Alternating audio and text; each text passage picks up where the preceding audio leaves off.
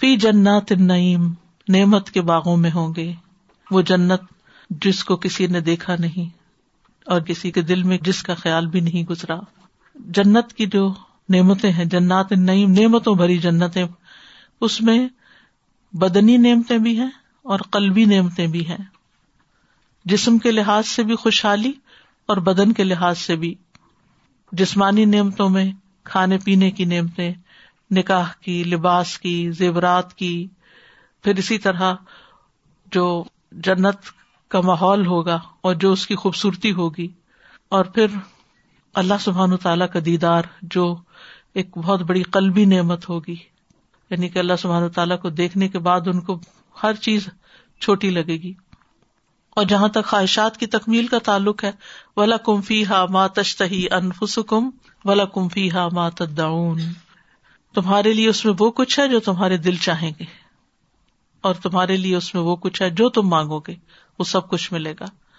اور پھر یہ کہ ابدی خوشحالی ہے، کبھی موت نہیں آئے گی، کبھی بیماری نہیں آئے گی، کبھی کوئی تھکاوٹ نہیں ہوگی، کبھی کوئی بوریت نہیں ہوگی. دنیا میں انسان کو ایک خاص درجے کی نعمتیں مل جاتی ہیں، پھر وہ ان کا عادی ہو جاتا ہے، پھر وہ ان سے بور ہونے لگتا، پھر کہتا ہے اب اس کو تبدیل کرو. کبھی گھر تبدیل کرتا ہے، اور کبھی گھر کا فرنیچر تبدیل کرتا ہے، اور کبھی کسی اور طرح تبدیلی چاہتا ہے، چینج چاہتا ہے. لیکن وہاں لا یبغون عنہا حولا، وہاں سے وہ کوئی تبدیلی چاہیں گے ہی نہیں. ان کی سب سے بڑی تمنا اور سب سے بڑی خواہش کیا ہوگی؟ اللہ کے چہرے کا دیدار کریں. للذین احسنوا الحسنی وزیادہ، جن لوگوں نے نیکی کی انہی کے لیے نہایت اچھا بدلہ اور کچھ زیادہ ہے. اور زیادہ کیا ہے؟ اللہ تعالیٰ کے چہرے کی طرف نظر کرنا. تو یہ ان کی جزا بتائی گئی، مقربین کی جزا، کہ جن کو اللہ تعالیٰ اپنے قریب کریں گے، عزت بخشیں گے اور انہیں طرح طرح کی نعمتیں عطا کریں گے. ثلۃ من الاولین وقلیل من الاخرین، ثلۃ بڑی جماعت، من الاولین پہلوں میں سے، پہلوں میں سے بہت ہوں گے. اب یہاں پر یہ کہ پہلے کون ہے، وقلیل من الاخرین، اور پچھلوں میں تھوڑے ہوں گے. ثلہ کہتے ہیں بڑی جماعت کو، ایک گروہ کو. اور اولین سے مراد محمد صلی اللہ علیہ وسلم کے اوپر ایمان لانے والے پہلے، اور پھر آخرین سے مراد آپ ہی کی امت کے آخری حصے کے لوگ. اور یہ بھی کہا گیا ہے کہ آدم علیہ السلام کے وقت سے لے کر نبی صلی اللہ علیہ وسلم کی بعثت تک جتنی امتیں گزری ہیں وہ اولین ہیں، اور آپ کی بعثت کے بعد قیامت تک کے لوگ آخرین ہیں. ایک رائے ہے یہ. اس کا مطلب کیا ہوگا کہ بعثت سے پہلے ہزاروں سال میں جتنے انسان گزرے ہیں ان میں سابقین کی تعداد زیادہ ہے، اور بعثت کے بعد یعنی نبی صلی اللہ علیہ وسلم کے بعد جو دنیا میں لوگ رہ جائیں گے پھر ان میں سے ایسے لوگ کم ہوں گے. ایک اور رائے یہ ہے کہ اولین و آخرین سے مراد نبی صلی اللہ علیہ وسلم کے امت کے اولین و آخرین ہیں، ابتدائی دور کے لوگ اور بعد کے ادوار کے لوگ. اور پھر یہ بھی مانا کہ ہر نبی کی امت کے اولین و آخرین. تو ان میں کوئی تضاد بھی نہیں ہے، ہو سکتا ہے اس سے بھی معنی مراد ہوں، لیکن اصل چیز یہ ہے کہ کب زیادہ ہے اور کب کم ہے میں ہم کہاں ہیں. ہمیں اپنے لیے مانگنا چاہیے کہ اللہم اجعلنا من السابقین، اور اللہ ہمیں توفیق دے ان کاموں کی کہ جس سے واقعی ہم اس گروہ میں شامل ہو جائیں. وقلیل من الآخرین، بعد والوں میں تھوڑے ہوں گے. تو جب تھوڑے ہوں گے تو پھر کیا ہوگا؟ پھر چانس اور بھی کم ہو جاتا ہے نا، مقابلہ سخت ہوگا. ان کی جنت کی کچھ جھلکیاں، علی سرر موضونۃ، سونے اور جواہر سے بنے ہوئے تختوں پر یعنی آرام کریں گے. ان کے کاؤچز ایسے ہوں گے کہ جو سونے کے بنے ہوئے ہوں گے اور اوپر جواہرات جڑے ہوئے ہوں گے، جیسے بادشاہوں کے تخت ہوتے ہیں. تو سرور جو ہے یہ سریر کی جمع ہے، اور موضونہ کا لفظ وضعنا سے ہے، کسی چیز کو مضبوطی کے ساتھ بننا.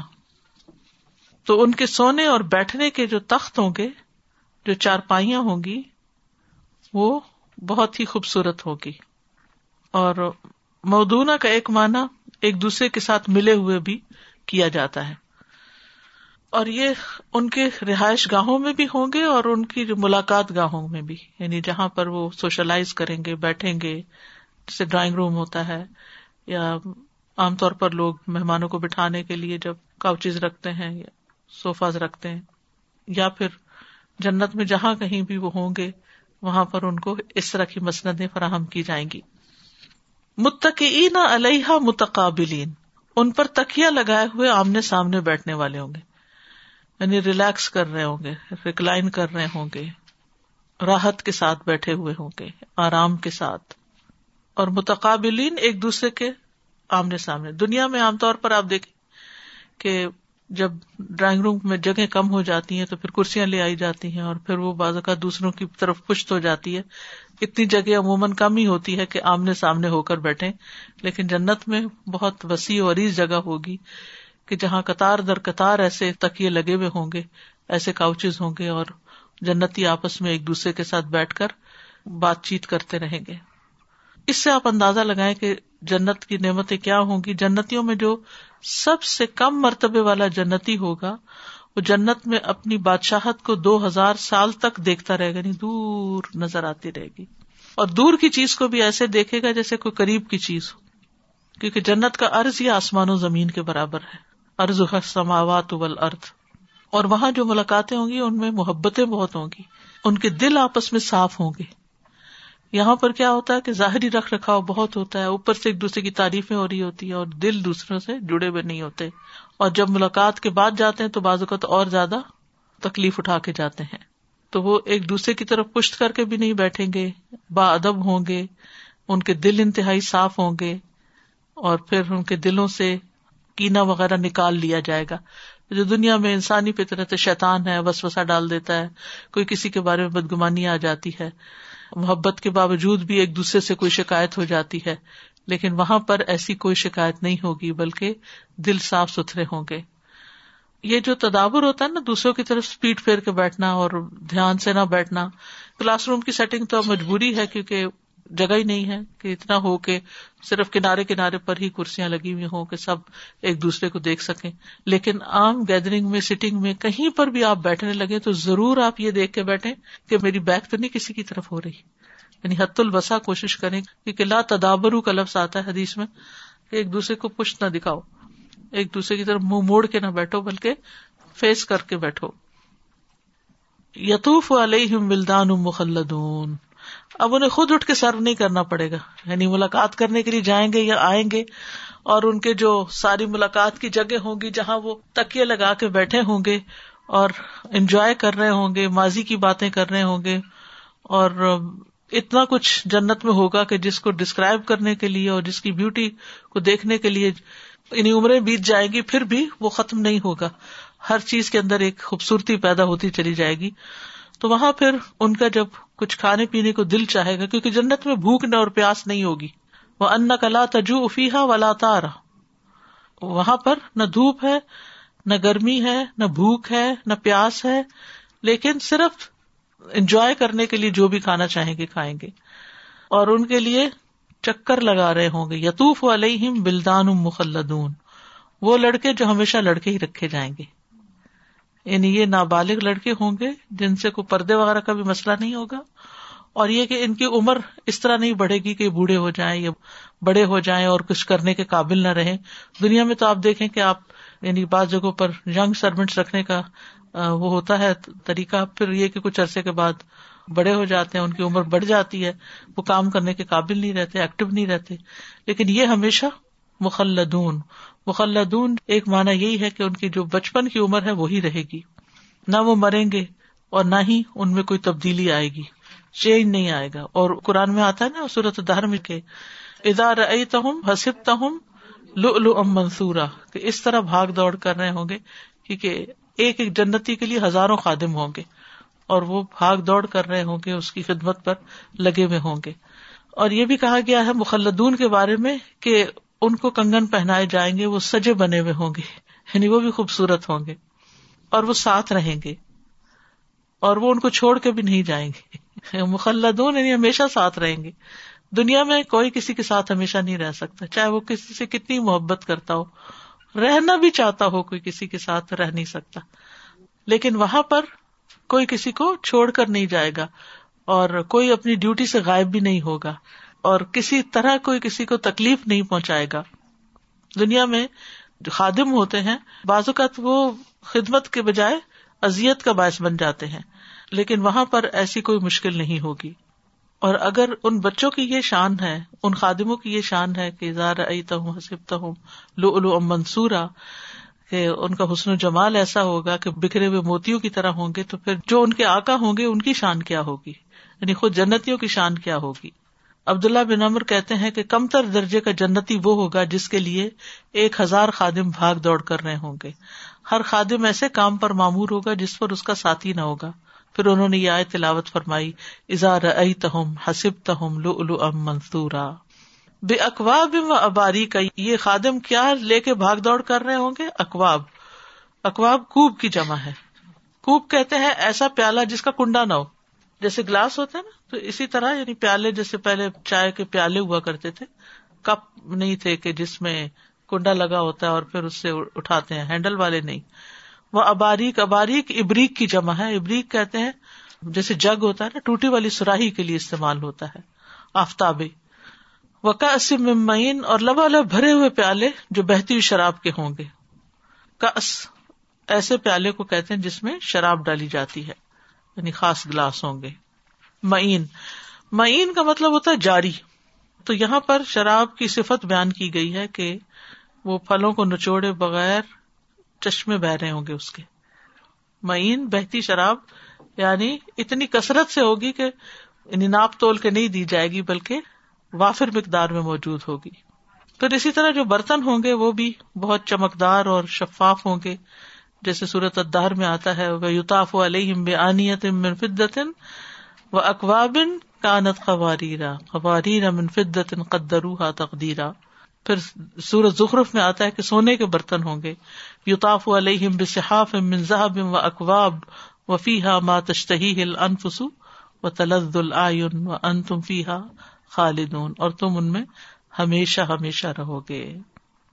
لا یصدعون عنہا ولا ینزفون، نہ ان کو درد سر ہوگا اور نہ وہ بے ہوش ہوں گے، یعنی جتنی چاہیں گے پیئیں گے لیکن ان کو کوئی تکلیف نہیں ہوگی. یہ صدعون کا لفظ ہے نا، صدع سے، صدا کہتے ہیں سر درد کو، اور تصدع کہتے ہیں منتشر ہونے کو. یعنی دنیا میں اگر شراب انسان زیادہ پی لے تو اس کے پھر آفٹر ایفیکٹس ہوتے ہیں، جیسے سر درد ہے، چکرانا ہے، وامٹنگ وغیرہ ہے. تو وہاں ایسا کچھ نہیں ہوگا، اور ڈرنک بھی نہیں ہوں گے. ولا ینزفون، نہ وہ بے ہوش ہوں گے. انزاف ہوتا ہے وہ فطور جو مدہوشی کی بنا پر ہو، جو مدہوشی کی بنا پر ہو. اسی طرح لا یصدعون کا ایک معنی یہ بھی کیا گیا کہ ان کو روکا نہ جائے گا، منع نہیں کیا جائے گا کہ بس اب ختم اور نہیں پیو، الگ نہیں کیا جائے گا، اور پینے سے سر درد نہیں ہوگا، عقل بھی سلامت رہے گی، کوئی بیزاری نہیں ہوگی، قے نہیں آئے گی، شراب ختم نہیں ہوگی، پینے میں لذیذ ہوگی، کوئی بے ہوشی طاری نہیں ہوگی، کوئی عقل نہیں ماری جائے گی. ایسی شراب ہوگی جس میں کافور ملا ہوا ہوگا، کہیں زنجبیل کی آمیزش ہوگی، اور پھر انکاس کے اوپر چھینا جھپٹی بھی ہوگی. سورۃ طور میں آتا ہے، یتنازعون فیہا کأسا لا لغو فیہا ولا تاثیم، ایک دوسرے سے شراب کے پیالے چھینے جھپٹیں گے جس میں نہ کوئی بےہودہ گوئی ہوگی اور نہ ہی گناہ ہوگا. وفاکہۃ مما یتخیرون، اور ایسے پھل جنہیں وہ پسند کرتے ہوں گے. تخیر، فاکہہ کا لفظ جو ہے فاکہہ سے ہے، پھل کے لیے استعمال ہوتا ہے، ایسی چیز جو انسان کو خوش کر دے. تو فاکہہ جو ہوتے ہیں یہ فوڈ نہیں ہوتے بلکہ ایک لذت کے لیے کھائے جاتے ہیں، اپنے ذائقے، رنگ، خوشبو، شکل کی وجہ سے، منظر کی وجہ سے. تو وہاں بھی جو ان کے فاقے ہوں گے یا فواقے، وہ اپنی پسند اور اپنی چوائس کے ہوں گے، اور ان کی اقسام بھی بہت ہوں گی. تو مما یتخیرون، اور ہر ایک کی اپنی اپنی چوائس ہوگی، جو جس کا دل چاہے گا. اب بھی ہوتا ہے نا، بہت سارے فروٹس کے اکٹھے پڑے ہوں تو ہر ایک اپنی اپنی پسند کا اس میں سے نکالتا ہے. ایک ہی گھر میں رہنے والوں کے ہر ایک کی چوائس الگ ہوتی ہے. کوئی کہتا ہے مجھے یہ چیز زیادہ پسند ہے، کوئی کہتا ہے مجھے یہ چیز پسند ہے. اور پھر یہ کہ پھلوں کو یہاں مقدم رکھا گیا، کیونکہ آگے وَلَحْمِ طَيْرٍ مِّمَّا يَشْتَهُونَ، اور پرندوں کا گوشت جو وہ چاہیں گے. تو جنت کے پھل جو ہیں وہ کہتے ہیں کہ بہت بڑے بڑے بھی ہوں گے اور بہت میٹھے بھی ہوں گے. کچھ پھل دودھ سے زیادہ سفید ہوں گے، مکھن سے زیادہ نرم ہوں گے. اور پھر اسی طرح انگور جو ہیں اور کھجوریں اور کچھ پھلوں کے نام بتا دیے گئے. لیکن یہاں پر اس آیت سے کیا پتہ چلتا ہے؟ مما یتخیرون اور لحم طیر مما یشتہون, یہ سب ان کی اپنی چوائس کے اوپر ہوگا جس کی وہ خواہش رکھتے ہوں گے, یعنی ان کا من پسند گوشت ہوگا. اچھا, اس میں یہ کہ اب آپ دیکھیں کہ جنت میں ہیں, وہ کاؤچز لگے ہوئے ہیں, بیٹھے ہیں. یہاں تک آتا ہے کہ اگر کسی کے دل میں کسی پھل کا خیال ہی جائے گا نا, کیا خیال ہے, یہ نہ کھایا جائے. اب دنیا میں تو اگر آپ بیٹھ کے سوچیں بھی تو پھر اس کے لیے کافی تردد کرنا پڑتا ہے اپنی پسند کی چیز اس کو, اور پھر یہ کہ بعض اوقات آپ اچھے سے اچھا شکل کا دیکھ کے خرید کے لاتے ہیں لیکن اس کا ذائقہ ٹھیک نہیں ہوتا, اس کو 2-4 دن رکھیں تو تبھی اس میں تھوڑی مٹھاس پیدا ہوتی ہے, فوری طور پہ آپ کھا بھی نہیں سکتے. تو لیکن یہ کہ وہاں طلب بھی ہوگی تو کہتے ہیں کہ وہ درخت کی شاخ خود بخود سامنے آ جائے گی اور انسان جتنا چاہے گا کھا لے گا, پھر وہ واپس چلی جائے گی. اسی طرح مثلا کوئی پرندہ اڑتا ہوا دیکھے گا وہ جنتی تو کہے گا کہ اس پرندے کا گوشت کھانا چاہیے, تو وہ بھنا ہوا گوشت اس کے سامنے آ جائے گا اور جب وہ کھا لے گا تو وہ پرندہ پھر اڑ بھی جائے گا.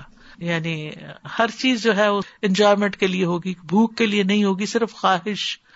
یہاں تو آپ دیکھیں کہ بہت سی چیزیں ہم ضرورت کے لیے کھاتے ہیں کہ ہمیں ضرورت ہے ان کو کھانے, پروٹین چاہیے, وٹامنس چاہیے, یہ چاہیے, وہ چاہیے. لیکن وہاں پر ایسا کچھ نہیں, وہ تو صرف خواہشات پوری کرنی ہوگی انسان کی. تو یہ اسی کے لیے وَلِمَنْ خَافَ مَقَامَ رَبِّهِ جَنَّتَاں, جو یہاں خواہشات کو کنٹرول کر گیا پھر وہاں پر اس کے لیے سب کچھ ہوگا. اور جنت کے پرندے بھی بڑے صحت مند ہوں گے جو جنت کے درختوں پر چرتے پھریں گے. اور ایک حدیث میں آتا ہے یقیناً جنت میں اونٹوں کی گردنوں کے برابر پرندے ہوں گے جو درختوں پہ چرتے پھریں گے. ابو بکر رضی اللہ عنہ عرض کیا, یا رسول اللہ, پھر تو وہ پرندے خوب صحت مند ہوں گے. آپ نے فرمایا انہیں کھانے والے ان سے بھی زیادہ صحت مند ہوں گے. دنیا میں تو آپ گوشت کھا لے تو پھر اس کو ڈائجسٹ کرنا بھی ایک معنی رکھتا ہے. وحور عین, اور حور سفید رنگ کی عورتیں, عین بڑی آنکھوں والی. عربوں کے ہاں عورت کی خوبصورتی کی 2 علامتیں تھیں, ایک سفید رنگ کا ہونا اور دوسرے بڑی آنکھوں کا ہونا. تو یہاں ان دونوں کا ذکر کیا گیا ہے کہ موٹی آنکھیں ہوں گی اور نمایاں سفید رنگ ہوگا اور سیاہ رنگ کی آنکھیں, یعنی آنکھوں کی سیاہی زیادہ ہوگی اور رنگوں کی سفیدی زیادہ ہوگی. اگر آپ یوں ترتیب دیکھیں نا, سب سے پہلے کیا ہے, سرور مودونہ, ٹھیک ہے نا, سب سے پہلے بیٹھنے کا انتظام کیا گیا. جب وہاں پہنچے بیٹھے ہیں, تکیہ لگا رہے ہیں, آمنے سامنے بیٹھے, بہترین مسندیں ہیں, خادم آ گئے ہیں, فوراً سروس شروع ہو گئی ہے. اور سب سے پہلے ڈرنک, یعنی کہ جیسے کوئی مہمان آتا ہے تو آپ سب سے پہلے اس کو کوئی پینے کی چیز آفر کرتے ہیں اور پھر بہترین شراب ان کو دی جائے گی. پھر اس کے بعد آپ ایپیٹائزر کے طور پر یا ویسے کھانے سے پہلے, مثلا اگر آپ نے کسی کو کھانے پہ بلایا ہوا ہو تو آپ کیا کرتے ہیں, پہلے کچھ پینے کو, پھر اس کے بعد کچھ فروٹ وغیرہ وفاقیت, پھر اس کے بعد یہ ہے کہ مین کورس ہے ولحم طیر مما یشتہون. ان چیزوں کے ساتھ ساتھ انسان کو جب یہ سب کچھ مل جاتا ہے تو پھر انسان کو کمپینین چاہیے ہوتا ہے. تو بیسٹ کمپینینز ہوں گے, بہترین, خوبصورت.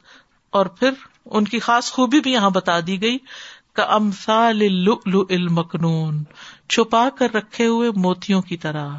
عورت کی یہ خوبی بیان کی گئی ہے. دوسری جگہ پر بھی آتا ہے فیہا ازواج مطہرہ. لؤلؤ کہتے ہیں موتی کو اور مکنون چھپائے ہوئے, جیسے موتیوں کو ویلویٹ وغیرہ میں جتنی قیمتی چیز ہوتی ہے اس طرح چھپا کے رکھتے ہیں.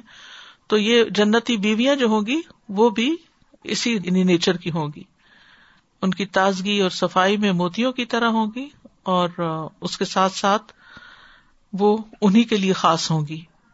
جزاء بما کانوا یعملون, یہ بدلہ ہے اس کا جو وہ عمل کیا کرتے تھے, یعنی ان کے عمل کا بدلہ ہوگا یا اس کا بدلہ ہوگا جس پر وہ عمل کرتے تھے.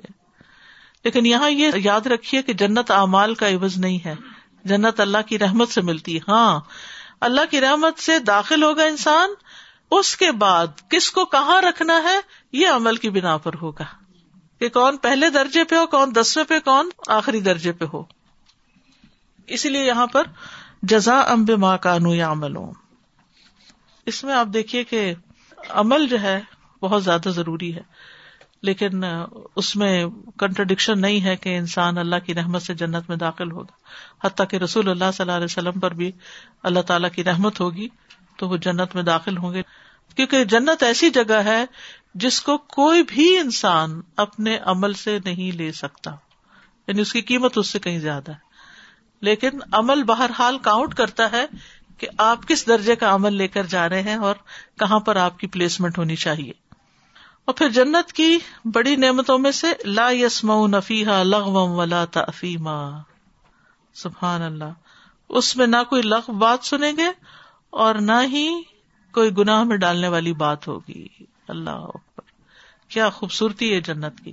یہ جنت کی نعمتوں میں سے ایک بہت بڑی نعمت ہے، کیونکہ بعض اوقات یہ ساری چیزوں کے جتنی چیزوں کا ذکر ہوا ہے اس کا ایک بہت ہی چھوٹا ورژن جو ہے دنیا میں لوگ فراہم کر لیتے ہیں بڑی بڑی مجلسیں سجا کر، لیکن وہاں بیٹھ کر گفتگو کو کنٹرول نہیں کر سکتے جو لوگ آپس میں کر رہے ہوتے ہیں اور جس سے لوگ ایک دوسرے سے ہرٹ ہوتے ہیں.